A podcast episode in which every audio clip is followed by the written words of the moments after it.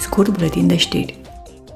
Comisia pentru Mediu, Sănătate Publică și Siguranță Alimentară organizează astăzi o audiere publică despre nedivulgarea de către producătorii de pesticide a impactului negativ al unora dintre produsele lor asupra sănătății umane.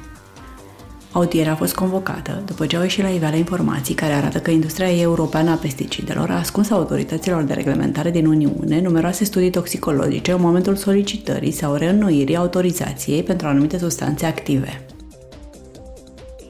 Comisia pentru Industrie, Cercetare și Energie votează mâine o propunere de reformă a pieței energiei electrice. Obiectivul urmărit este de a crea o piață a energiei electrice mai flexibilă, mai fiabilă și mai favorabilă consumatorilor, care să promoveze energia din surse regenerabile și să reducă volatilitatea prețurilor. Comisia pentru Industrie, Cercetare și Energie urmează să voteze mâine și actul Uniunii Europene privind reziliența cibernetică.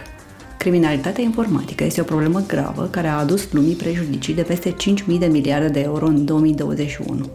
Legea urmărește să crească securitatea cibernetică a unor produse precum telefoanele, aparatele de uz casnic și automobilele care au elemente digitale. Totodată, ea ar trebui să reducă vulnerabilitățile legate de securitate și să garanteze că producătorii iau în serios securitatea pe tot ciclul de viață al produsului.